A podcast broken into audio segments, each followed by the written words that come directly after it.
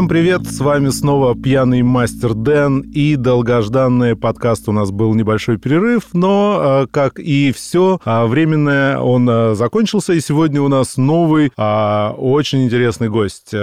У нас неинтересных не бывает. И этот гость, во-первых, впервые это не мужчина. Да, сегодня у нас в гостях прекрасная женщина по имени Светлана. Светлана, привет. Приветствую всех и привет. И э, Светлана работает э, не только в прекрасном месте, но и в прекрасной стране, о которой вы в последнее время слышали очень многое. А я имею в виду солнечную, прекрасную Италию. Что у нас ассоциируется с Италией? Италия, конечно же, еще месяц назад ассоциировалась, конечно же, с вином, э, прекрасной литературой, зданиями. Да, сегодня она ассоциируется с совсем другим, э, с коронавирусом, без которого сегодня э, не обходится ни один новостной выпуск, и мы поговорим, конечно же, об этом, но и, конечно же, о вине, потому что а Светлана Кускова, она, кстати, как правильно звучит твоя должность? Управляющий партнер, э, управляющий менеджер? Нет, ну это скорее управляющий директор. Управляющий директор а, винодельни компании, которая называется Фатория Делла Айола. Вам кажется это название смутно знакомым, но вы не помните, где вы его слышали? Ну, сейчас я вам напомню. На десерт я оставил самое лучшее – зарубежную недвижимость.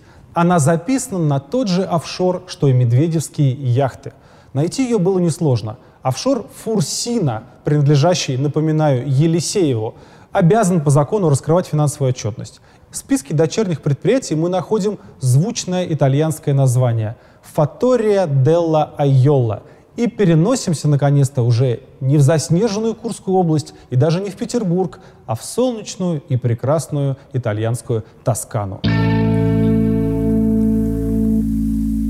Ну что, теперь-то вы, конечно же, вспомнили. Да, да, это был э, совсем небольшой фрагмент из уже классического и хрестоматийного фильма Алексея Навального «Он вам не Димон», в котором он, в частности, э, рассказал и про хозяйство э, Фатория Делла Айола, после чего это скромное итальянское хозяйство стало известно в России больше, чем гораздо более крупное и известное хозяйство, которое находится в Италии, в частности, частности, а, в регионе Тоскана. Но начнем мы, наверное, а, все-таки с коронавируса, все о нем говорят. Светлана, вот ты вот сейчас в России сбежала? Нет, не сбежала. Я хотела сделать небольшую ремарку. Все-таки я буду, поскольку я 10 лет живу в Италии, некоторые слова мне режут слух, поэтому я буду тебя поправлять. Окей. И мы называемся, корректнее будет сказать, фаттория да лайола, а не фаттория. Это нормальная ошибка, ее все делают. И второй момент, почему я вообще-то тебя поправляю, не потому что я занудлива, потому что я слышу коронавирус. Русские, как мы все прекрасно знаем, люди, как говорят, они О редуцируют, или как это правильно филологически называется, произносят как А. Мы, москвичи, вообще акаем. Мы акаем, да. Но тем не менее, а итальянцы нет. У них, если ты э, скажешь, допустим, такой расслабленный на конце даешь звук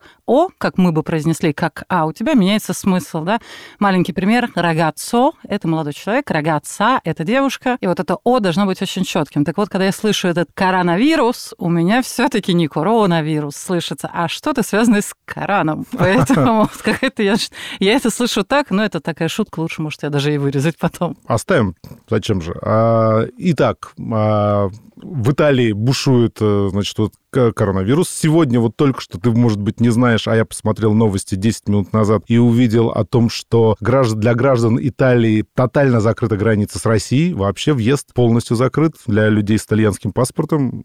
У тебя, кстати, российский, итальянский? Нет, у меня паспорт российский. 10 минут новости назад я не смотрела, но полчаса назад оставили один рейс в Рим.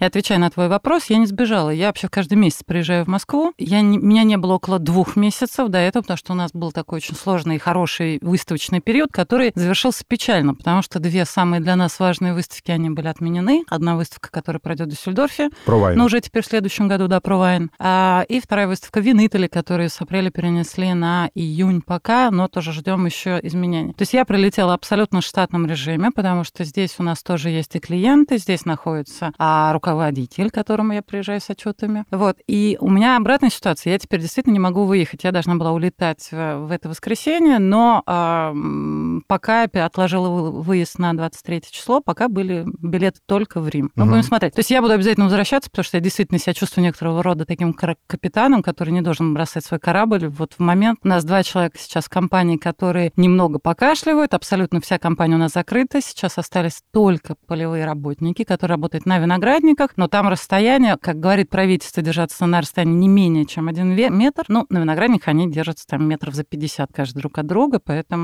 пока нету тотального запрета на выход людей на работу, наши полевые работники работают, остальные дома. Угу. А как вообще итальянцы сами по себе переживают эту сложившуюся ситуацию? Потому что а, у меня сложилось впечатление, быть может, неверное, да, что итальянцы в целом а, люди по нашим российским меркам а, расслабленные, жизнерадостные, а, там, можно сказать, пофигистичные, да, в чем-то вот. А тут вот такая напасть, все закрыто, карантин. Э, это, наверное, ну, для них а, тяжелее, чем, вот, скажем, для нас, россиян, которые привыкли так вот исторически и географически, да, преодолевать какие-то невзгоды, в том числе природные и так далее? Я пока смотрю только по Фейсбуку, да, потому что я улетела из Италии в самом конце февраля, в последние дни февраля, когда уже начались э, э, первые, были первые жертвы этого вируса, и тогда еще все сочувствовали Китаю, потому что итальянцы, они, в принципе, эмоциональные люди, поэтому они всегда сочувствуют всем странам, а, но еще не было паники. Сейчас то, что я вижу в Фейсбуке, половина на половину, наверное, можно так сказать, потому что половина кричит не выходите из дома, проявите благоразумие. Вторая половина посылает их и говорит, что это все, а, в общем, какие-то, все это преувеличено вот эти все слухи о смерти, они сильно преувеличены, что это не более чем сезонные смерти, и что дома они сидеть не будут. Поэтому пока не вышел такой вот совсем грозный декрет, а, запрещающий без сопроводительной бумаги выходить на улицу, а теперь, выходя из дома, ты должен распечатать а, специальный формуляр, заполнить его, и в случае, если останавливает полиция, а, ты предъявляешь эту бумагу, иначе штраф. Штраф, я не помню какой, что-то там вроде 200 евро, ну, неважно А что даже. там надо указать в этом формуляре? Что? Разрешено двигаться теперь только если ты едешь на работу по рабочим мотивам, или ты можешь ехать в супермаркет. Если ты прилетел там в Рим, допустим, да, угу. ну, наверное, ты еще имеешь право доехать до дома. Больше никуда не разрешается ходить. Все рестораны, бары закрыты. А сейчас Италия объявлена вся Италия красной зоной. Если несколько дней назад была красная зона только, только Ломбардия, то теперь это вся, включая Сицилию, где, как я читала, были оштрафованы люди, которые шли в похоронной процессии. То есть mm. это тоже нельзя. Какие настроения, когда вот это все закончится? Я спрашиваю не как у вирусолога, а вообще как бы что люди думают? Люди все э, надеются на потепление. Все ждут, вот откуда-то взята информация про 26 градусов. Да-да-да. Да, вот 26 градусов все ждут, и еще вот та половина, которая хочет отсидеться дома, они считают, что двух-трех недель будет достаточно, и поэтому им обидно, наверное, да, что они эти три недели сидят как идиоты, а остальная часть Италии, особенно молодежь, в этот момент бегает по барам, и, соответственно, нет возможности прекратить этот вирус. Ну вот после нового декрета, угу. конечно, людей на улицах убавилось. Говорят только про это. Вот больше никакой темы для разговоров нет. Окей, но если это правда, да, 26 градусов это когда у нас? Это май. В прошлом году май был, например, 8 градусов, поэтому, а, а апрель был 26, поэтому я, я думаю, конечно, все-таки апрель. А дальше как, как от года будет зависеть, как погода встанет. Ну, окей, ну и заканчивая, собственно, тему коронавируса, ну, просто трудно было ее обойти. Вот э, а, вообще, как бы сказали уже ученые, да, что через э, пищевые продукты, значит, э, дело не передается никаким образом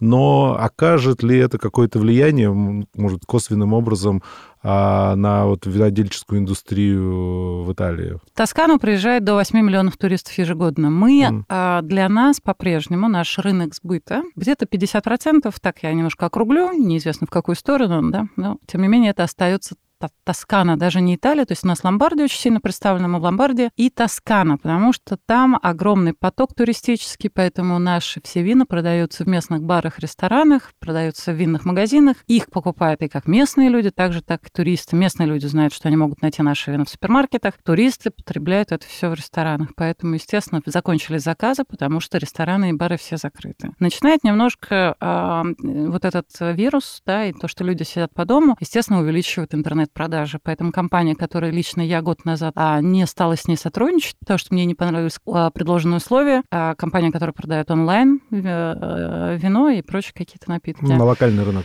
Да-да, на локальный в Италии, да. То сейчас я а, читаю какие-то новости, я смотрю за винной индустрией, что эта компания увеличила за последние несколько там, дней свои а, отгрузки 25%. Поэтому сегодня я уже к ним, например, стучалась и говорила, давайте сотрудничать.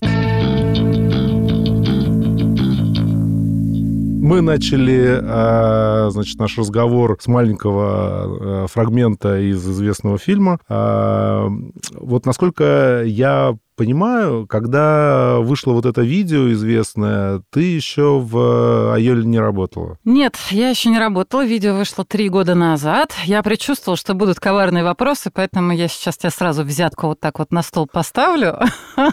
Она будет стоять и немножко пытаться меня так это уберечь от коварных вопросов. Нет, я пришла в компанию в декабре прошлого года. То есть угу. это год и три там месяца где-то. Ну, а вот до того, как ты пришла в компанию, до того, как тебе последовало предложение, значит, э, работать в этой компании, а вот это видео, оно было тебе знакомо? То есть ты видела его? Могу сказать, что оно откровенно, что я видела это видео практически в тот день, когда оно вышло, ну, там, с разницей в несколько дней. Я в этот момент находилась в Тоскане, и моя первая, абсолютная моя первая мысль была, оу, надо написать, может быть, им нужны сотрудники. Да, э, я немножко это не осуществила, потому что я в тот момент работала в другой компании, но, в принципе, это не вопрос женской интуиции, это скорее, что Тоскана, вино, это вот все, что я люблю.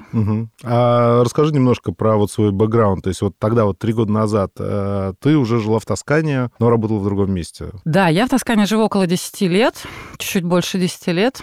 Попала я в Тоскану, ну, не то чтобы совсем случайно, я до этого работала в американской компании, но у нас был офис офис в Голландии, поэтому я, а, я работала в Голландии несколько лет. И из Голландии, как во всей Европе, недорогие авиабилеты, когда ты за 10-15 евро можешь куда-то улететь, отдохнуть на выходные, вернуться, и тебе это стоит, в общем, довольно... Э, ничего не стоит. И э, несмотря на то, что компания была американская, я была представителем по рынку России, поэтому я точно так же раз в месяц прилетала в Москву или в Россию, ездила в другие города. И мне этот формат очень подходил, просто работать удаленно. Поэтому однажды у меня была история, когда я на Новый год полетела в Рим. В тот момент у меня а, были уже друзья итальянцы, я полетела отмечать с ними Новый год. И что-то я так как-то эмоционально отнеслась к этой стране, что по возвращению я начала моментально учить итальянский язык. И уже где-то через год я появилась в Италии, я сняла себе дом, это стоит очень недорого. Небольшой домик в деревне, жила в этом домике, потом путем определенных каких-то телодвижений я получила документ, который мне позволяет не по визе въезжать, а вид на жительство. И э, я продолжала работать на эту американскую компанию. Потом я поменяла еще на одну итальянскую компанию, э, которая занималась э,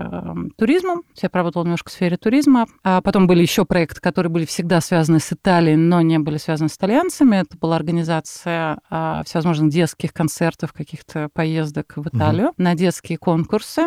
А потом вот получилась эта работа. Собственно, но ты в итоге уже не написала на Вайолу три года назад по поводу того, что... Да, я великий прокрастинатор, да. А, но но все-таки все получилось. А каким образом? А... Как, как вообще, на самом деле, работа мечты вот так вот, э, если смотреть из Москвы, как э, стать менеджером э, в прекрасной тосканской винодельне? Вот про работу мечты несколько дней назад хорошо себя в Фейсбуке написал такой винный журналист, винный эксперт Денис Денис Руденко. Вот он прям так написал, он говорит, мне часто говорят, вот у тебя же работа в мечты. Там. Он говорит, ну как работа мечты? Он только что вернулся а, с а, винных разных мероприятий из Италии, он был в том числе и в Айоле у нас. Угу, я видел фоточки. Да, и он говорит, что я вернулся, теперь мне там надо какое-то там количество зубов лечить, потому что постоянно дегустируя в день по несколько сотен вин, у людей разрушаются зубы. Помимо того, что может разрушаться печень, еще разрушаются зубы, потому что вино – это кислота. Соответственно, есть какие-то отрицательные моменты в этой профессии. Получилось очень просто. Я не буду открывать все карты, но это меня пригласили по знакомству, потому что я отвечала ряду требований. Искали нового директора, а, и я отвечала просто ряду требований, что у меня а, был опыт работы в международной компании. Я говорю практически свободно, я не могу сказать свободно, но достаточно уверенно я говорю на двух языках, а, соответственно, английский и итальянский. У меня есть документы, которые разрешают мне работать в Италии. Это очень важно было, потому что человек, который управляет компанией, он должен быть зарегистрирован во всех торговых палатах, банках и так далее и, соответственно, человек должен быть полностью легальный. И человек должен иметь экономическое образование, оно у меня есть, какой-то управленческий опыт, а может быть, в этой степени у меня его чуть-чуть меньше, потому что ну, совсем компаниями я никогда не, до этого не управляла. Вот. Ну и плюс это человек, которому можно, так скажем, доверять, поэтому, да, мне эту работу предложили через знакомство. Я считаю, что я, в общем, отвечаю всем требованиям, которые мне вот передо мной поставили несколько, какое-то а, время назад. Долго думала или э, сразу да сказала? Нет, абсолютно сразу. Абсолютно, конечно, сразу, да.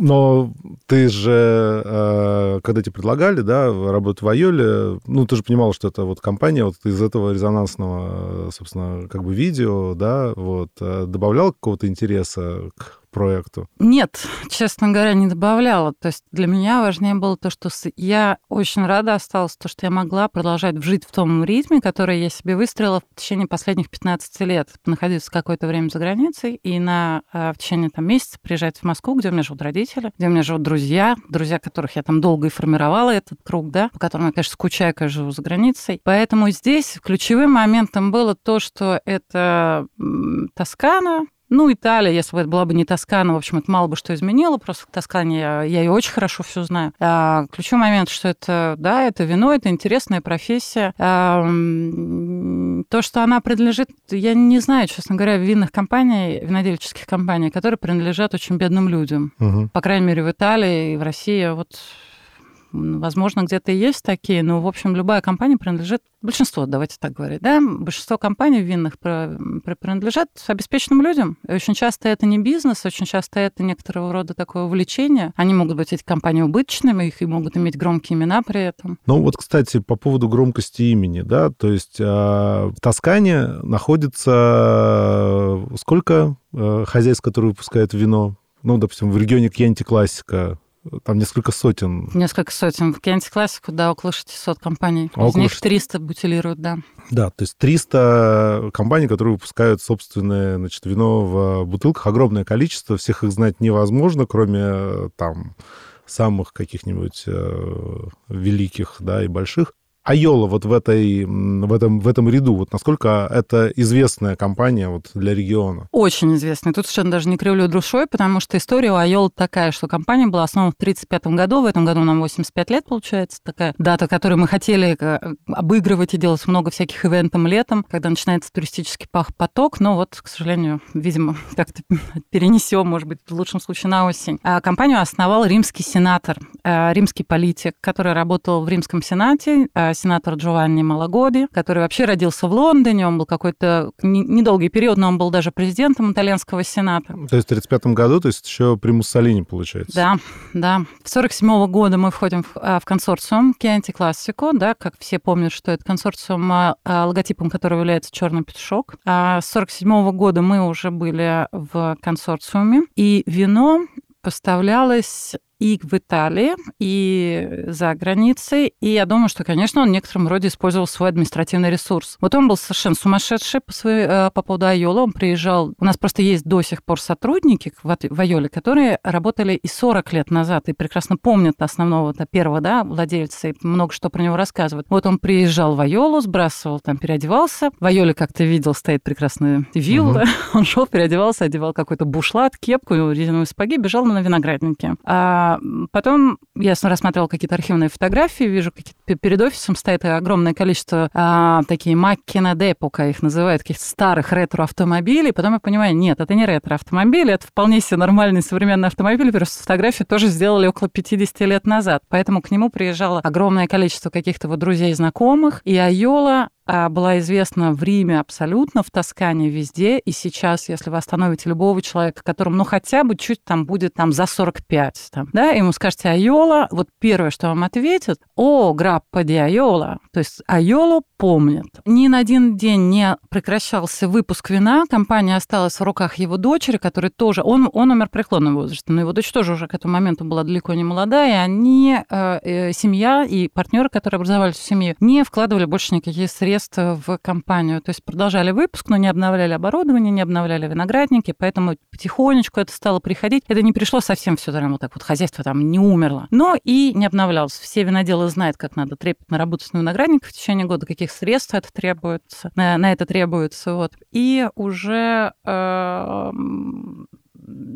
соответственно, уменьшалось и производство, и объемы, я имею в виду, производства сокращались. Поэтому как бы вино было, его продолжали поставлять. У нас есть, например, там поставщик, клиент, который, э, японский клиент, который у нас там 30 лет покупает наше вино. Как он покупал 30 лет, и 20, и 10 лет назад, и 5, и вот 2 месяца назад. Все это он продолжает покупать. То есть к тому, что была какая-то преемственность поколения, но компании сильно не занимались. Поэтому вот ее стали возрождать уже мы. Первые 5 лет это было в основном, а насколько я знаю по рассказам, это было обновление ну, виноградников и полностью перестройка производства. Поэтому в меньшей степени занимались продажами, в большей степени занимались как раз а, постановкой компании на ноги. И вот поставили. Сейчас мы себя чувствуем очень уверенно, как в качестве продукта и по, и по продукту, и по всем процессам у нас все, все отлажено.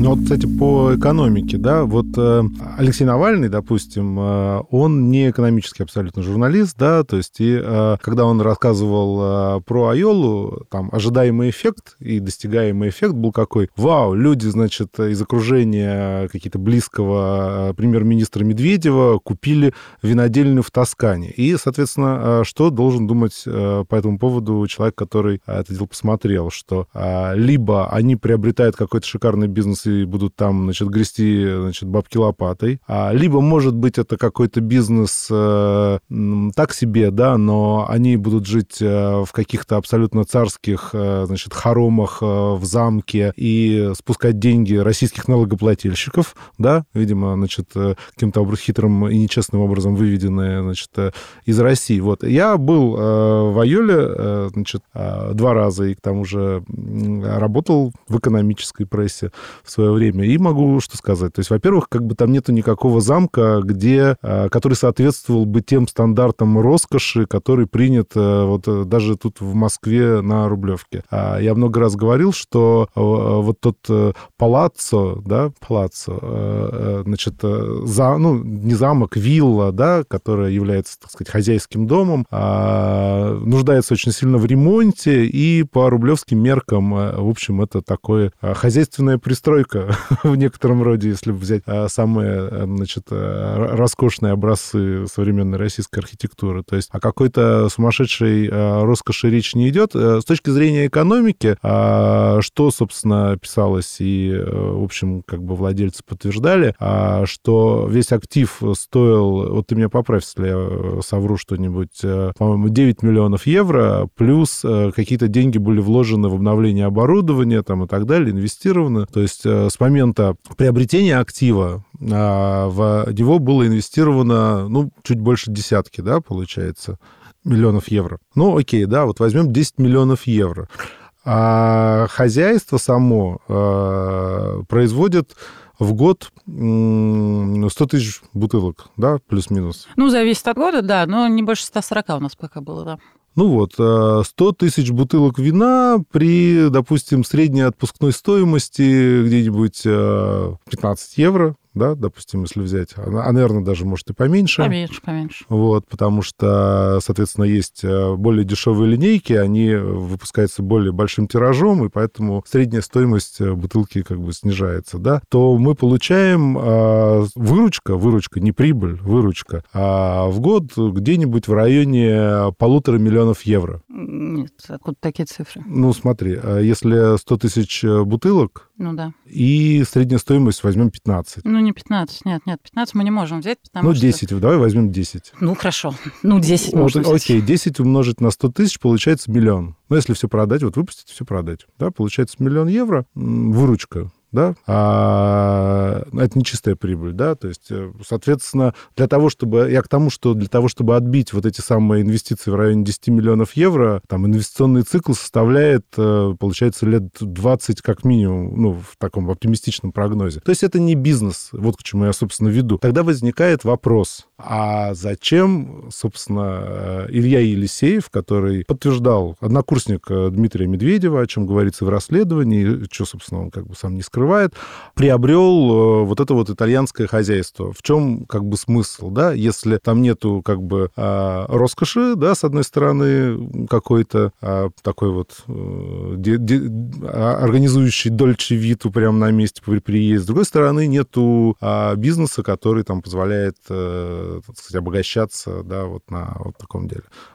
В чем мотивация? Ну, наверное, я, конечно, не могу полностью ответить на этот вопрос. Я могу сказать то, что я слышала, то, что мы когда-то обсуждали. То есть я не знаю, какой был мотив, когда купили именно Айолу. Да? Значит, Илья Лисеев, он занимается другими алкогольными напитками. Он занимается в том числе производством алкогольных напитков в России. И крепких, не только вина. И хм. есть и другие да, производства. Поэтому, в принципе, а он, какие? А, насколько я знаю, там а, идет выпуск каких-то наших а, традиционных напитков типа настоек, наливок. Вот, вот здесь а я... это не тот ли самый самогон, о котором, э, как писали, значит, Дмитрий Анатольевич Медведев любил дарить э, своим гостям выпущенный на его даче в Плесе. Не знаю. Вот про самогон не слышала. Я слышала про какие-то настойки. Но ага.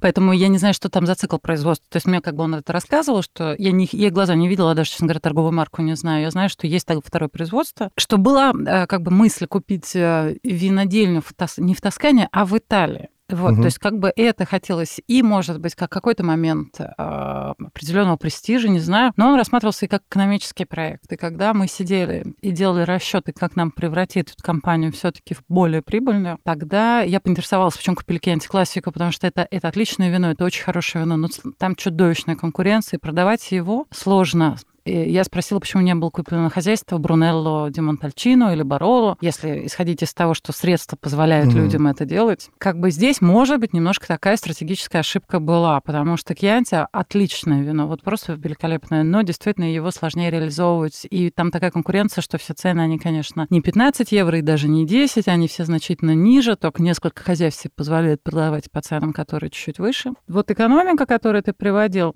э, компания сейчас не является прибыльной. А для того, чтобы она перестала быть, скажем так, убыточной. Э, она не сильно убыточная, но, тем не менее, конечно, не сильно прибыльная. Э, мы раскапываем новые виноградники, потому что э, расчеты вот просто элементарнейшие. Можно открыть любую энциклопедию, просто интернет написать среднее количество килограмм винограда, собираемого с гектара виноградника. Да? Из одного килограмма там, или там из центнера винограда получается такое-то количество вина. Помножьте это все на количество виноградников в хозяйстве, и вы понимаете, посчитать, сколько реально а, вина способна выпустить компания. Там есть свои, безусловно, там какие-то моменты, там может быть урожайный год, неурожайный год, то есть чтобы вот в этом году, в 2019 году мы собрали на 50 с лишним процентов больше по сравнению там, с 18 а 18 был вполне себе урожайный. Там и на там, 150 процентов больше, чем в 17 там, там как бы бывает отличие. Но тем не менее, для того, чтобы как бы у нас эта экономика срослась, мы занялись тем, что мы начали раскапывать новые виноградники и ведем в действие еще 10 гектар, которые нам позволят а, не только прийти прямо совсем там в точку безубыточности, а все-таки стать уже прямо вот прибыльной прибыльный, да. К этому моменту виноградники у нас, э, мы их начали раскапывать в этом году. У нас есть еще а, до сих пор лицензии компании консорциума Chianti Classico, который действительно до определенного года. Потом, если ты не воспользовался лицензией, не стал развивать виноградники, ее у тебя забирают. После чего ты можешь делать виноградники, но не можешь называть свое вино Chianti Classico. А вопрос спорный, но пока, поскольку такая лицензия у нас есть, мы решили э, пойти по правилам консорциума и высадить те винограды, которые просят они высаживать. Дальше какое будем делать вино, будем решать, но тем не менее задача сделать, э, построить бизнес таким образом, что за 4 года, что у нас растет виноград и появляется первый урожай, к этому моменту мы должны построить абсолютно точную такую цепочку продаж и развить именно продажный сектор. Раз уж мы э, про э, Илью Елисеева упомянули, да, вот я не могу не спросить, а вообще вот э, какой он, что, что он за человек, э, ну, в, в твоих ощущениях, понимаешь, что, как бы говорить о начальнике ну да, наверное, будет немножко глупо, но я бы сказала так. Я, я, в принципе, я думаю, что все люди, которые его как-то видели, они знают, что это очень спокойный, очень интеллигентный, очень мягкий человек, который слышит твои аргументы, который а, абсолютно четко входит в какие-то проблематики. То есть там нету никакого ни буйного нрава, ни буйного характера. А, человек, с которым, которым можно обращаться вот спокойно по делу и знаешь, что тебя услышат, тебе дадут правильный ответ. Да. Угу. А насколько он лично вовлечен в какую-то вот э, операционную деятельность, или ты вот э, отчитываешься, там, видит циферки, говорит, а, ну ладно, хорошо, там, или, а вот тут, там, скажем, надо бы подрасти, или он э, глубже? А, а вот в истории моей, моей, моей работы в компании он не как бы э, не пытается советовать, что нам надо делать или как нам надо делать. Э, у меня есть определенные экономические лимиты, да, что если я закупаю какое-то оборудование выше определенной суммы, я должна получить на это разрешение, но это нормально, это логично, потому что я отвечаю за деньги компании. А если мы принимаем решение,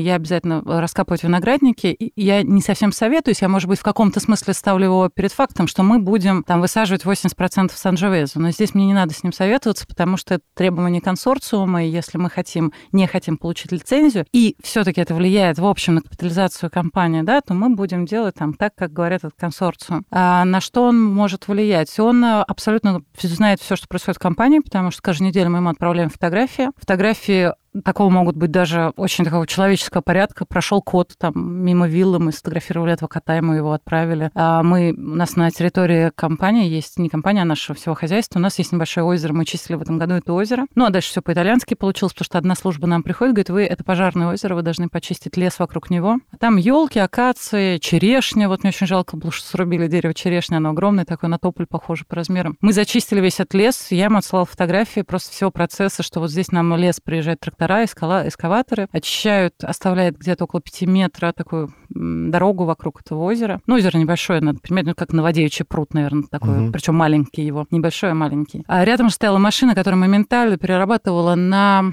стружку эти, это дерево. Эту стружку они увозили на какие-то электрические станции, и там из этого дальше не знаю, как они это делают, но какое-то электричество они там получают. То есть, да, пожалуйста, я им делала ролики, я им показывала все это, отправляла, вот и черешню жалко, все. То есть это нормальные человеческие отношения. А потом, я думаю, что там особо у нас нету никаких, э, мы не совершаем никаких особых ошибок, потому что у нас в компании работают хорошие профессионалы, которые занимаются вином, виноделием, которые занимаются нашим а, производством. Это люди с огромным опытом, поэтому здесь э, что мы можем им посоветовать? Мы видим исходный продукт, продукт, который получается. Да, я, может быть, еще остановлюсь, расскажу про этих профессионалов, там несколько слов добавлю, что качество продукта в итоге говорит само за себя. Я в компании живу, я физически там живу, поэтому я вижу, какая у нас происходит, какая у нас частота на производстве, какой у нас порядок, какая у нас дисциплина. То есть это в норме, что там там люди, если начинают работать в 8, значит, они приходят в 8, ну, 2-5 минут никого не волнует, но, тем не менее, нету, что, а, ну вот, там сегодня начальства не будет, давай там придем к 11. Такого там, в принципе, нету. Все пришли, работают, отработали, ушли ровно в 5 там, да, соответственно, когда. Вот, поэтому у нас есть человек, а, его зовут Пауло Бардзали, который а,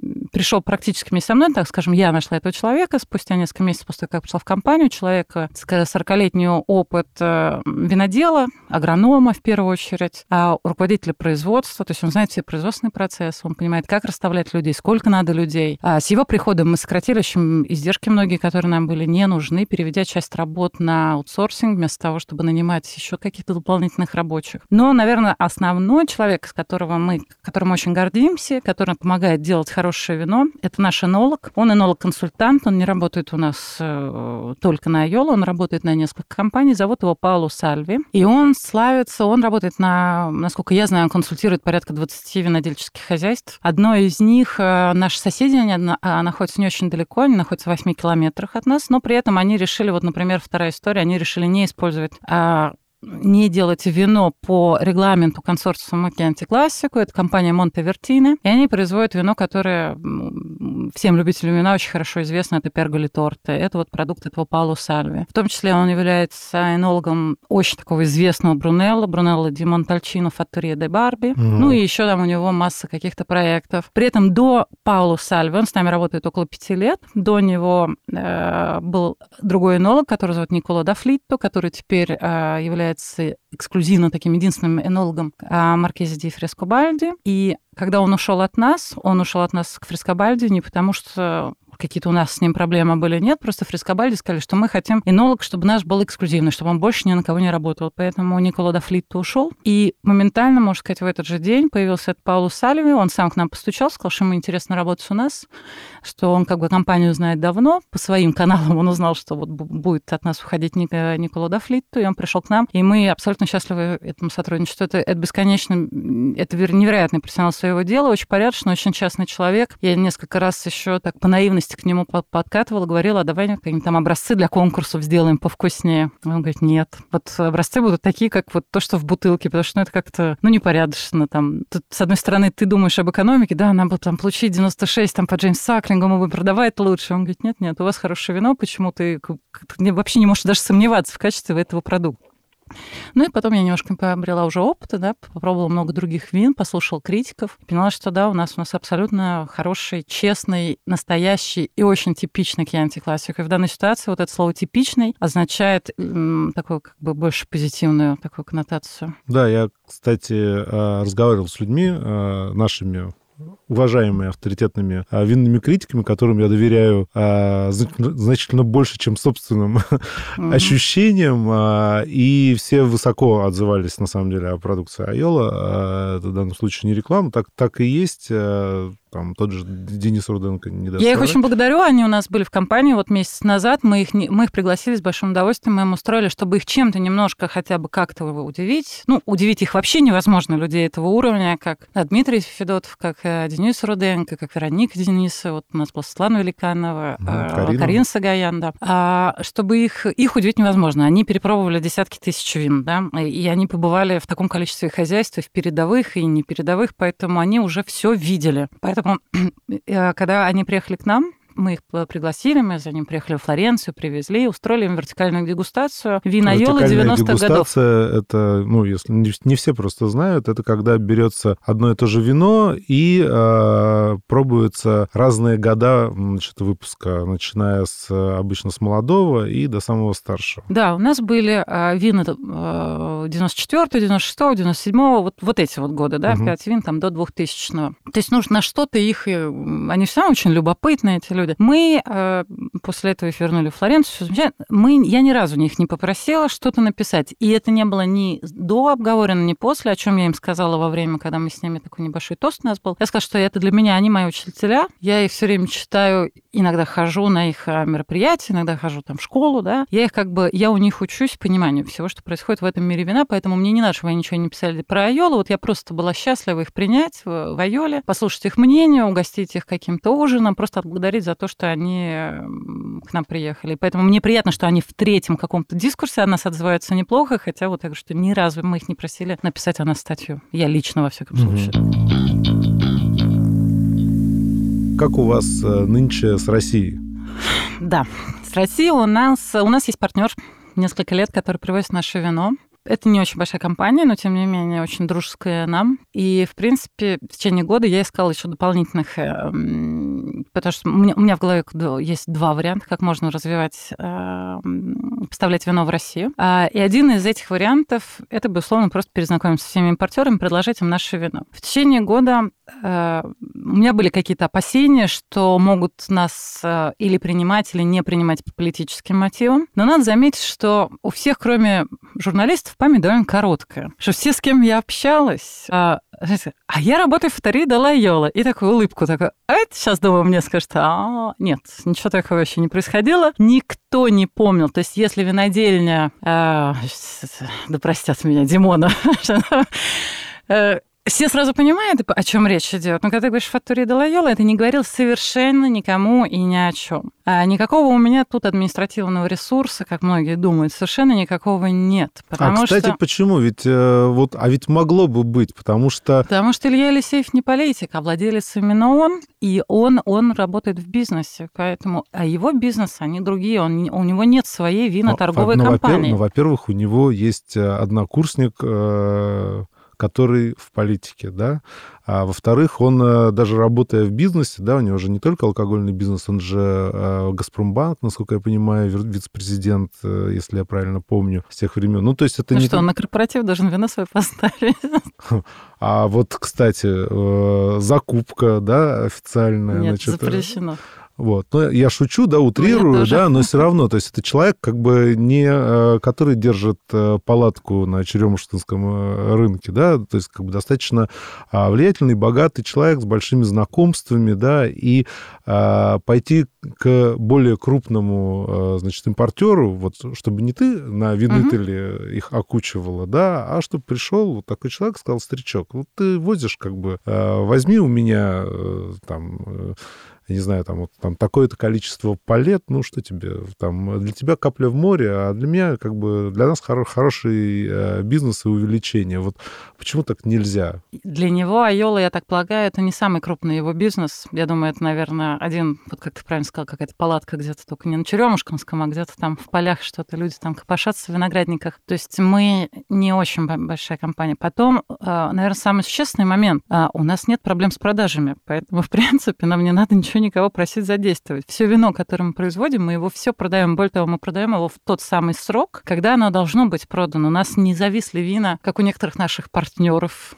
не будем называть их имен, из Кенти классику, который продают до сих пор 13 год. А мы идем абсолютно в рамках, э, когда наше вино становится готовым, оно поступает в продажу. А 100 тысяч бутылок это не так много, по ну большому ну, да. счету, да. Поэтому у нас сейчас вот такая вот прям вот острейшая необходимость а иметь партнеров нет. Поэтому, когда я сейчас здесь хожу по Москве и по другим городам, ищу партнеров, я скорее, как я сказала, я думаю о будущем, о том, что с нами будет через 4 года, когда мы э, закопаем раскопаем, раскопаем новые виноградники, когда у нас сильно увеличится просто объем производства, и вот тогда, э, вот тогда, да, потребуются новые экспортные связи. Но Россия при этом рынок такой сложный, как все знают. То есть э, я, я не знаю, как это измеряют, но есть такое понятие, да, что 5% людей пьет у нас вино какое-то достойное, которое там стоит определенных денег. Мы не выпускаем никаких сладких вин, поэтому мы уже не интересны большей части потребителей и сладких игристых вин. А цены наши в Италии очень низкие, когда это приезжаете все сюда, это начинает стоить не то, чтобы сильно дорого, но это не то вино, которое стоит до 500 рублей. Поэтому у нас остается небольшой как бы контингент людей, которые бы хотели пить наше вино, которые могут себе позволить это сделать. Да, здесь э, как бы начинает там работать конкуренция к антиклассику, поэтому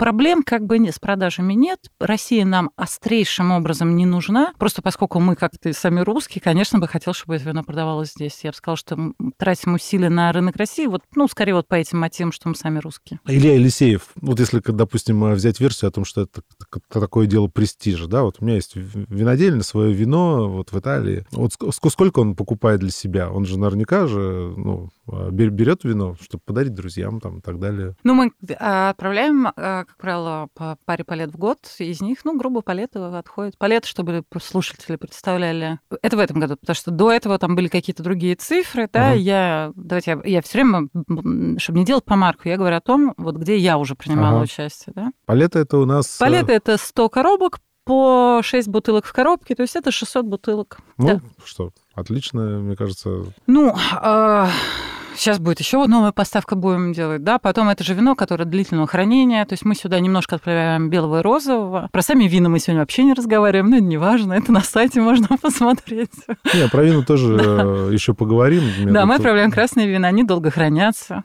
Да, у нас есть премиального качества вина, и вот как раз нет, мы определяем всю, всю линейку, но красных, конечно, больше. Угу. А сколько сейчас э, точек, да, допустим, в Москве, где продается ваша продукция? А, я знаю, что вино представлено в 9 онлайн-магазинах, и а, непосредственно 3 и, и, и физически находится в трех да, винотеках. замечу, в 9 онлайн-магазинах, при том, что закон об интернет-торговле алкоголем в России еще не принят, да, но все знают, что онлайн-магазин все равно существует, потому что потому что это Россия. Да, и в трех, я знаю, в трех винотеках э, вот физически вино стоит, можно прийти купить.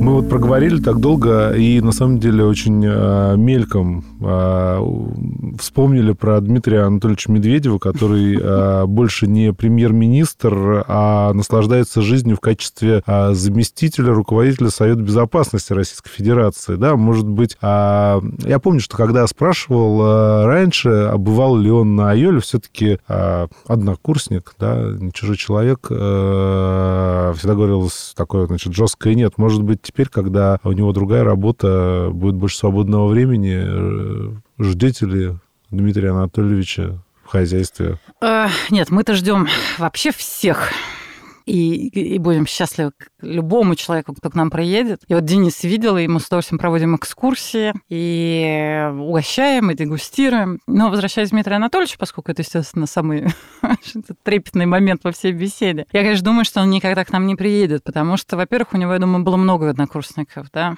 Ну, во-вторых, он все-таки остается политической фигурой, поэтому э, он э, не ездит просто так по, по заграницам в какие-то просто на отдых и в турне, я предполагаю. Да. Я и... не знаю, но я так думаю, что политические наши деятели, учитывая шаткие какие-то отношения с а, другими странами, хотя с Италией у нас традиционно очень дружеские отношения. Но э, я не думаю, что после а, условно этого скандала он будет приезжать в Айолу. Ну зачем? Вот зачем? А, кстати, в Италии это был скандал или это так? все прошло. Нет, это скандалом, конечно, не было, потому что это были какие-то скучные статьи. Ну, опять типа русские отмывают деньги. И вот недавно позвонил журналист еще один. Итальянский. А, итальянский, да. Ну, относительно недавно, там, около двух там, месяцев назад, я там толком угу. не помню, но трех месяцев. Там сложно, потому что там все время все зеленое вокруг. Ты не понимаешь, зима, весна, угу. это вечное лето. А он э, с ним разговаривал наш э, мой коллега, он ему все э, тоже итальянец, соответственно, чтобы там как бы никакой линии партии нет. Я коллегу не инструктировала, как надо разговаривать. Он рассказывал про вино, он рассказывал про план, он рассказал про производство, он рассказывал про энолога, вышла статья «Русские моют деньги». Ну, поэтому, ну что, человек что хотел написать, он то и написал, да.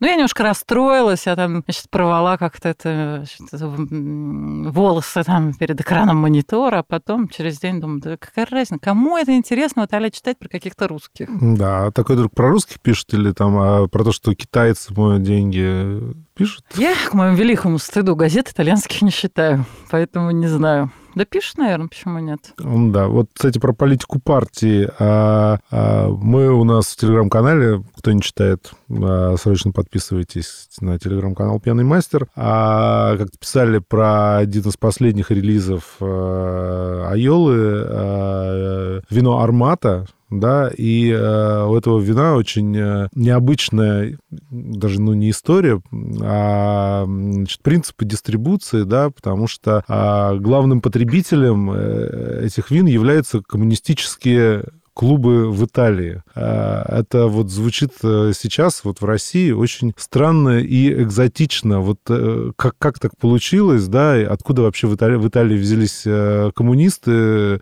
пьющие, так сказать, красное вино, что это вообще такое? Да, вино, значит, называется Армата де Лайола, и, в это, и, и у этого вина очень простая этикетка. Я сейчас попробую объяснить. Значит, этикетка у него разработанная э, хорошим русским дизайнером. Несмотря на всю свою простоту, там был большой труд в этой этикетке. Вся этикетка, кто, кому будет любопытно, посмотрите на сайте или в Инстаграме, э, или просто забейте Айола вино, там выскочит наше вино, в Гугле его увидите. Но Армата это же не в честь нашего танка знаменитого. Это я от тебя узнала, что так танк назвали. Да, поэтому к этому мы вернемся. Э, этикетка там просто стоит черная надпись, где написано Армата Далайола, э, Далайола, Россо, красное вино. И такие красные полосочки на белом фоне, которые напоминают даже какой-то дорожный знак, там, когда там вешают в конце какого-нибудь прицепа. Чтобы... А при этом... Габариты, да. Ну, знак. наверное, да. Я, угу. я хоть дважды училась в школах вождения, один раз в России, один раз в Италии, тем не менее, конечно, ничего не помню. Вот. Значит, Армата Далайола. Армата у меня было в голове как больше как флотилия, хотя в Италии это слово переводится два, э, имеет два обозначения таких базовых базовых. Первое это как оружие, а второе как флотилия. То есть если в моей голове это была флот все-таки, то итальянцы, я уже увидела, они воспринимают это как оружие, оружие, орудие. И первая реакция итальянцев была такая, ну, типа, немножко агрессивное название. Когда я стала объяснять, это, конечно, сложно делать каждому, а вроде говорит, а, нет, ну, если имеется в виду вот это, то и ничего. Но, тем не менее, что получилось? Значит, сначала, э, да, э,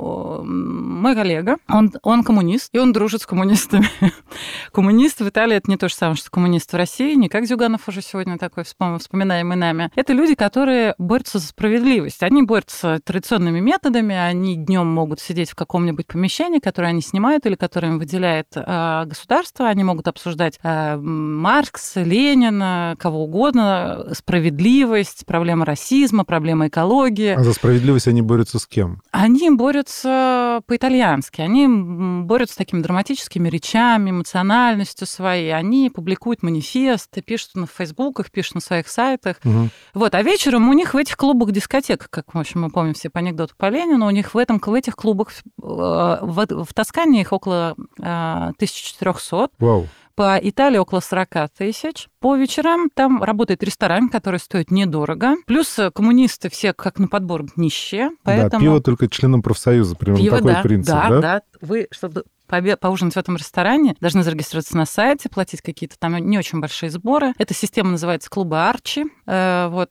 э, Чи произносится на конце, хотя пишется Си. Это как раз коммунисты Италии, да, угу. АЭР CI, вот если в английской uh-huh. транскрипции говорить. Э, у нас была задача предложить им вино, которое будет хорошее, которое будет э, недорогое и не очень крепкое. То есть для нас было скорее сложнее всего, нам было сделать, добиться, чтобы наше вино было не 13,5, как все наши вина градусов, а 12,5. А мы сделали это вино, оно моментально, мы послали его так вот на конкурс Джеймса Саклинга просто вот, ну, давайте и, и вот это тоже пошлем, угу. да, то есть все остальные вина мы красные всегда какие-нибудь классику посылаем каждый год. Армата моментально взяла 90 баллов, что очень неплохо для вина, которое стоит э, там, ну, что-то там около 4 евро, это прекрасная, прекрасная оценка. И вот в этой этикетке много чего было зашито, да, поэтому, значит, я люблю про это рассказывать, что э, белое и красное вино, это вино, в принципе, это наш флот, это наше море, а мы там флот, да, вино у нас есть белое, есть красное, а что коммунисты белые и красные цвета. А в начале коммунисты мы хотели, у нас было несколько вариантов, у нас было вино, которое бы называлось, это же вино, был вариант названия «Сеньор Динь-Динь», а, потому Сеньор что... Динь-Динь? Сеньор Динь-Динь, потому что были какие-то такие слухи, что иногда Ленин подписывался как любитель кьянти. И, собственно, оттуда пошла работать мысль, как назвать это вино. А я поняла, что даже если я найду в архивах подтверждение, что Ленин когда-то так подписывался, но он точно не подписывался любитель кьянти классиков.